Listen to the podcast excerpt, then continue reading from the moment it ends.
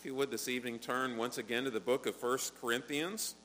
We'll be looking at 1 Corinthians chapter 12, the first 13 verses. This seems to be another of those topics that began in chapter 7 where Paul writes, Now about those things you wrote about. In other words, the church was asking some questions to Paul and inquiring about different topics.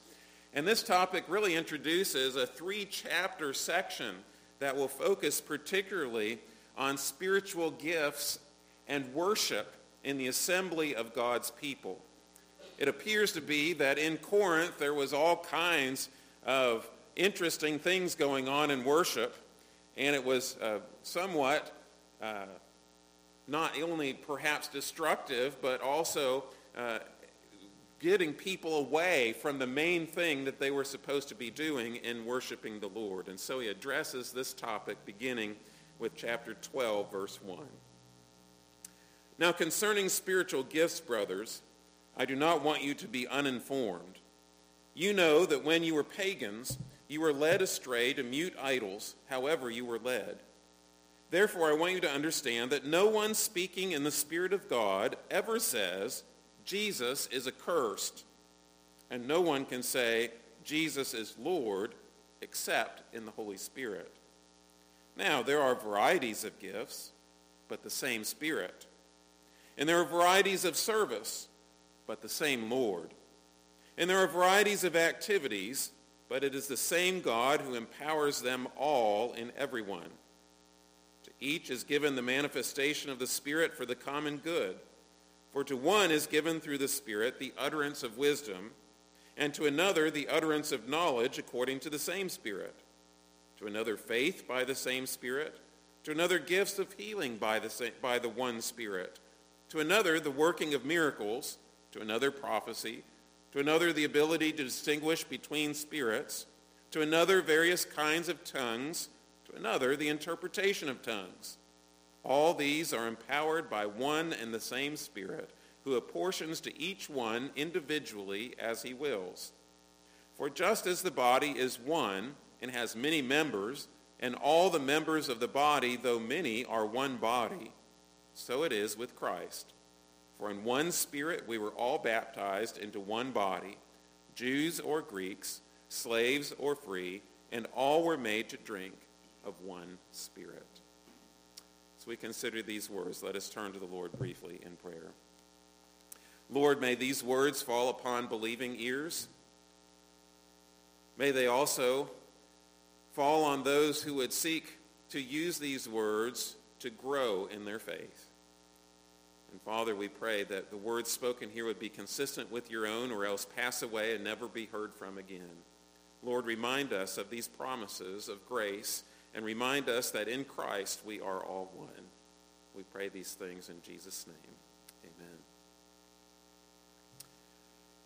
Well, if you would, just for a minute, I don't know that this is the best illustration. When I was writing it, I thought this kind of breaks down in several places. But imagine for a minute that we had really developed a new, reliable, workable alternative source of power to power automobiles.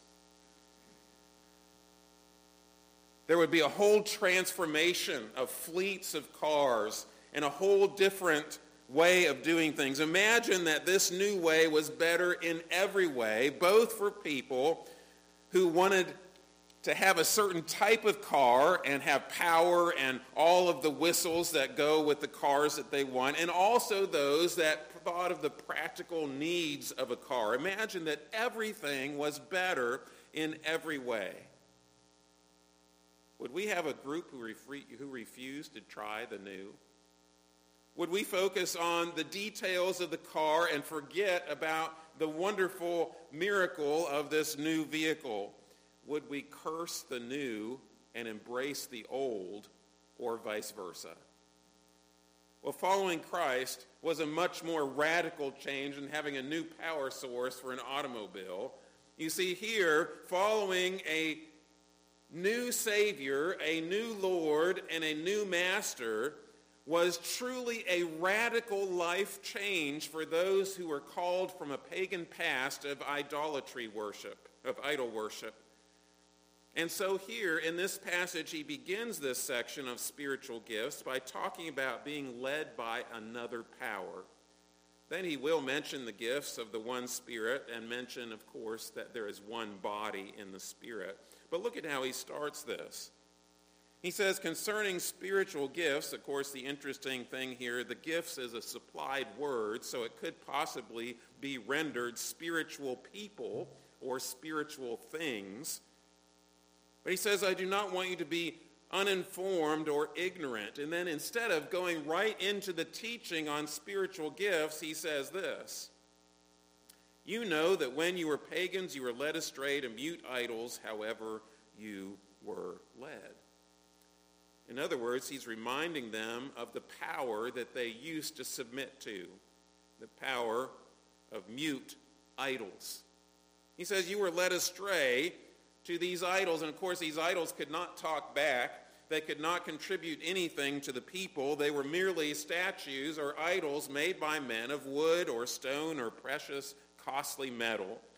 And so they would worship them, they would give offerings to them, and in essence, they would be led astray by that practice of idol worship.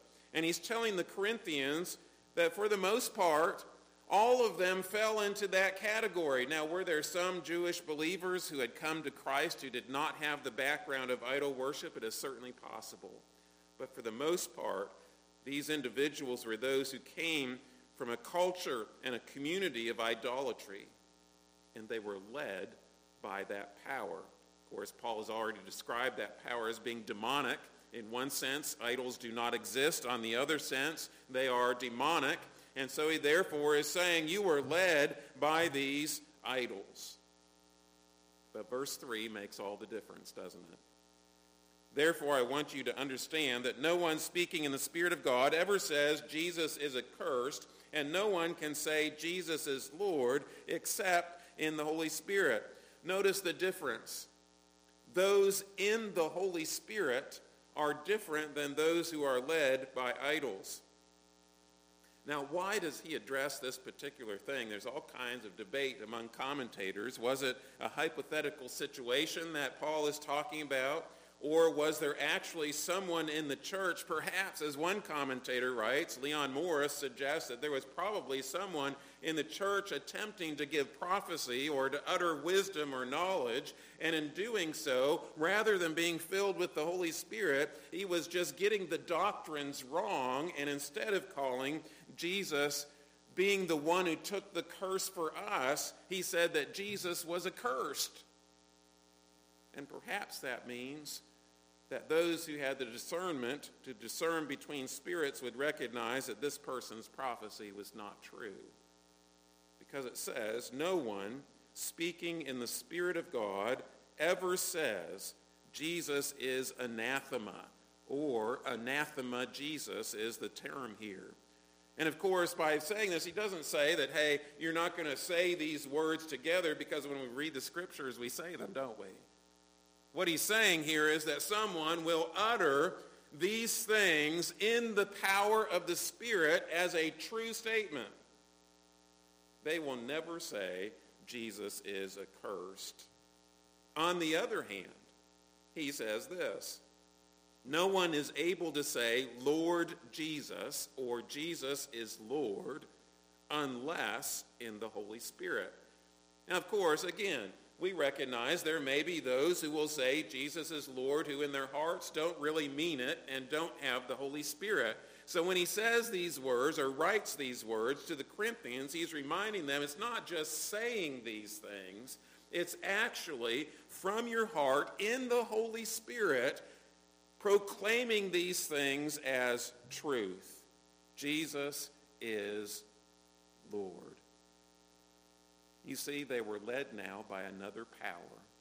When in the past the powers that they were led by, pagan idolatry and the like, would lead them to consider Jesus as someone who was not who he said he was, but instead was cursed, they now were led by the Holy Spirit who would say that Jesus is Lord and this was the true difference because by saying Jesus is Lord, this is a complete lifestyle change of what they were used to.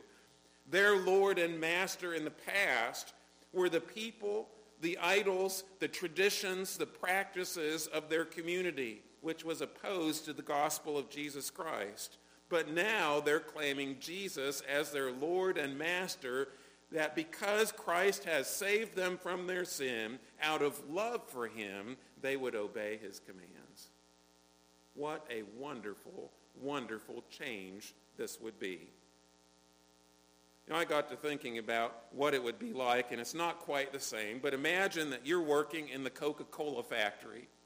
You rise up through the Coca-Cola factory, and you are going into management and rising to the executive top, and all along, you're thinking in your heart, I really like Pepsi better. Now we laugh about that. But what has happened in the early church is evidently there were some among them who had claimed to follow Christ when all along they still, their heart was still in idol worship. And there were those who perhaps would proclaim to say Jesus is Lord when all along they had no intention of following the doctrines and the practices proclaimed by Scripture. You see, they went, if they were truly believers in the Lord Jesus Christ, they went from cursing Jesus to declaring him Lord. From direct opposition and idolatry to submitting themselves to the Scriptures. They're now led by another power, the Holy Spirit, who convicts and convinces us of our sin and who leads us in the way of righteousness. And so then he gets to the topic of gifts. He says there are varieties of gifts. This word for gifts is unlike the first verse. The first verse is the word spiritual. The second verse is the word coming from grace, charisma or charismata, these gifts of the Spirit by free grace. And he says these things. First of all, there are a variety of gifts, but they have the same Spirit. In other words, he begins with this statement. When you think about spiritual gifts, and here we're going to look at some of the different gifts that are on this list, he will say there's a great variety of them. But they all come from one source. They all come from the Holy Spirit. Then he says, verse 5, there are varieties of service, but the same Lord. The word service sometimes can be ministries or service to God of some source. It is it, some sort. It is recognized that this word is particularly associated with worship and religious practices. And here it is. These services have one Lord. In other words, there's not one person who's exhibiting one type of service gift and is uh, following some a person in the church or some movement in the church and somebody else who has another gift, either in the same area or a different area, who is going to do something in opposition to the other. They all are working together under the one Lord and Master, Jesus Christ. Then he says there are a variety here. In the ESV it says of activities, the word is workings or operations. But there is one God who puts them all into operation. Now, as you look at these three types of varieties, varieties of gifts, but one Spirit, varieties of services, but one Lord, varieties of workings, but one God, sometimes people focus on all these different types of gifts in order to have the appropriate lists and all these things, but I want to draw your attention to the people or the, the God behind these gifts. You'll notice here, this is a Trinitarian formula one Spirit, one Lord, referencing Jesus, and one God, referencing the Father. You see, these gifts are from the triune God, who is the source, the master, and the one who puts them into operation. He is the one behind all these things. Gifts are always to be understood, to be under the control of, and from the source with the lordship of the Lord Jesus Christ and God the Father from the Spirit. Then he goes on. To each is given the manifestation of the Spirit for the common good. First of all, a reminder here, to each is given. What does that mean? It seems to indicate that every believer, each one, will receive a gift. And in fact, we see that in connection with the other lists of gifts, including Romans 12 and Ephesians 4 as well. In fact, he seems to indicate here that everyone who is a believer will receive a manifestation or exhibition of the Holy Spirit. And of course, these are not to make that person feel like they're better than somebody else. It's not for them to be able to do their own thing. It says here, it is for the common good. In other words, the gifts that God gives you, coming from the Holy Spirit, under the lordship of Christ, by the effects of God putting them into operation, these things are done not so that you'll feel better, but that so that all the people in the church will benefit as a result of the use of these gifts. And here are some of the gifts. This seems to be where a lot of the modern church seems to focus is on this list of gifts. And so here they are. One is given through the Spirit, the utterance of wisdom, to another the utterance of knowledge according to the same Spirit, to another faith by the same Spirit, to another gifts of healing by the one Spirit, and it goes on.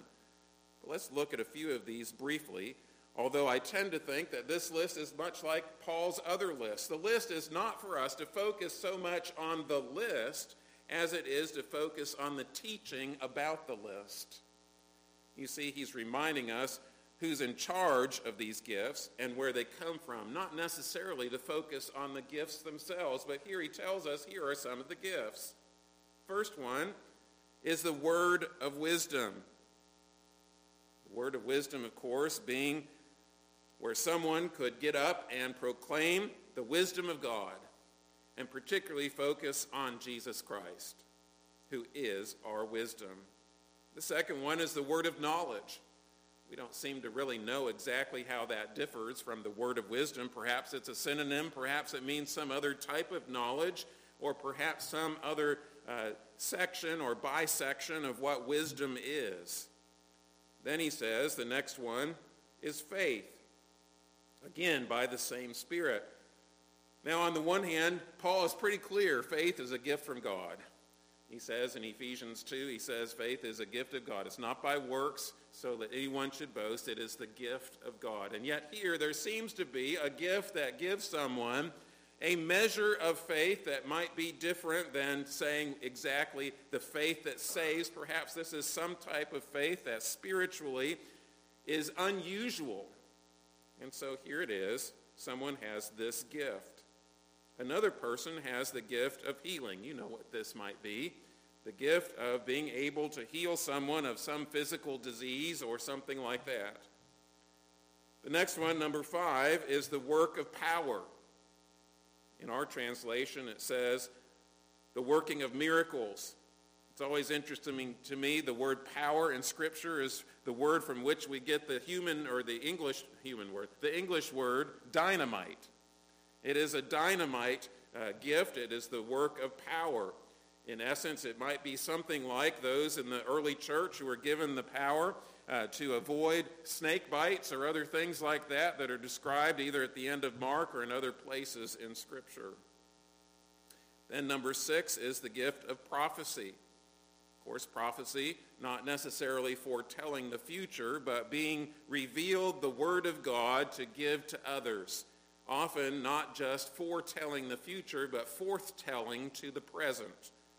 And here it is. This gift is the only gift that is on all three traditional lists, in case you're counting.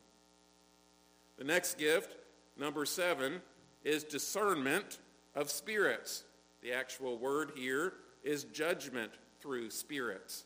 In other words, someone may be able to tell by God's gracious gift whether someone is legitimately speaking in the Spirit of God or is speaking by a demon. Discernment of spirits.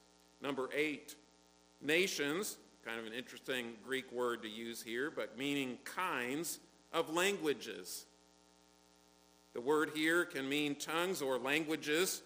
I seem to consider that my understanding of this particular word is that it was a known tongue, perhaps not known to the congregation there. It'd be like if we started breaking out in a language that nobody understood here from another country or another place, and someone would have that gift to speak in another language. And then the last one is the interpretation of those languages. Now, again, he goes through this list, and sometimes what we do is we compile all kinds of ways in which we try to figure out how we have those certain gifts and how we can use them, and so forth and so on. Does God want us to figure out what gifts we have or are going to have? I don't know. But I do know he gives them. And I do know that some of these gifts were particularly important for the early church. Some of them may not exist today. This is the Reformed position, is that the particular gifts like the working of miracles or prophecy or power, these particular things may not be in the church today for various reasons. But all of these gifts, whether the word of wisdom, whether faith, whether the word of knowledge, any of these things, what are they for? That's the focus of this passage, not the list itself. Just like when Paul gives a list of commendable things or a list of abominable things, the focus is not so much on the list itself as what God wants us to do as a result of these things. And so here it is. What does he say? Verse 11. All these are empowered by one and the same Spirit who apportions to each one individually as he wills. Again, all these are put into operation by the same Spirit. And the Spirit distributes to each just as he wishes. I don't know about you all. My family is a book family. We love books. And we have over the years read probably hundreds of books. In fact, at Christmas time and at birthdays, often we're looking at books to give as presents. And when you look at the books, if you pick a book up and you look at it, of course it's made up of pages, isn't it? You don't have a book if you don't have any pages. And when these pages are put together in a book, a regular book, a novel or something like that, there is usually one writer. Is that not true? One author or one writer. But also there has to be an editor for that book. Now some books, they have several editors, but many books have one editor. They also have one machine operator. Today, there is someone who does this electronically with computers and equipment and all those types of things, and there's someone who operates that machine to produce the book. Now, all three of those people were important, weren't they? If you didn't have the writer, you wouldn't have a book. If you didn't have the editor, you wouldn't have the content that was presentable to the reader. And if you didn't have the machine operator, your physical book wouldn't exist, would it? All of these are important and necessary. But aren't they quite different? One takes creative skills, one takes technical skills, and one takes the physical and competent skills of someone to print the book. They're all important and necessary, but quite different, but all of them have the same purpose, don't they? To print a quality product. And so it is in the church. We're all given different gifts. Sometimes we may not even be aware of what particular gifts we've been given. Is it true that these are temporary gifts for a time? Perhaps we're given one gift at one time and another gift at another time. I don't know. Is it that we're given one gift for the whole uh, Christian, uh, Christian life that I have on this earth? Perhaps that's true. But I do know this. They all have the same purpose, don't they? The purpose is for the common good so that by God's leadership and direction, the same Spirit apportioning those as he wills, it is so that the church will be built up and that God's kingdom would advance. You see, there's one body in the Spirit. This begins the next section in, in my ESV Bible. It has another headline, although I think it fits in the section we've just looked. He said, verse 12, For just as the body is one and has many members, And all the members of the body, though many, are one body, so it is with Christ. In other words, here it is. There's one body with many members. Each of those members given gifts by God for his glory. Wonderful gifts. Gifts in order for us to understand scriptures and encourage one another and teach one another and all those things we'll see in the other lists the other list, gifts like teaching and administration and other things like that, those gifts are to build up the church. And this one body with the many members gifted in so many different ways is a reminder that the body signifies Christ himself. He describes the church as his body where he is the head. And we are gifted in such a way so that the other members of the body gain advantage from the use of our gifts, just like a human body. After all, how important are the fingers to touch? How important is the tongue for taste? How important are the ears for hearing and the eyes for seeing and so forth? There is one body with many members and then verse 13, in one spirit we were all baptized into one body, Jews or Greeks, slaves or free, and all were made to drink of one spirit. You see, in one spirit we are all baptized into one body. On the one hand, you think, well, of course that's true. You know, we don't baptize anywhere else besides the church. Here is a reminder that the church brings us, or that the Spirit brings us together into the church. It's the Spirit who organizes the church. It's the Spirit who has called us from different backgrounds and different places. It's the Spirit who mashes us all together. It's that same Spirit who gives each of us, each of us the gifts that are so necessary in all kinds of diversity and variety in order for the church to function and to grow together and to minister the gospel to the world. In one spirit, we were brought into one body despite our ethnicity. He says here, Jew or Greek.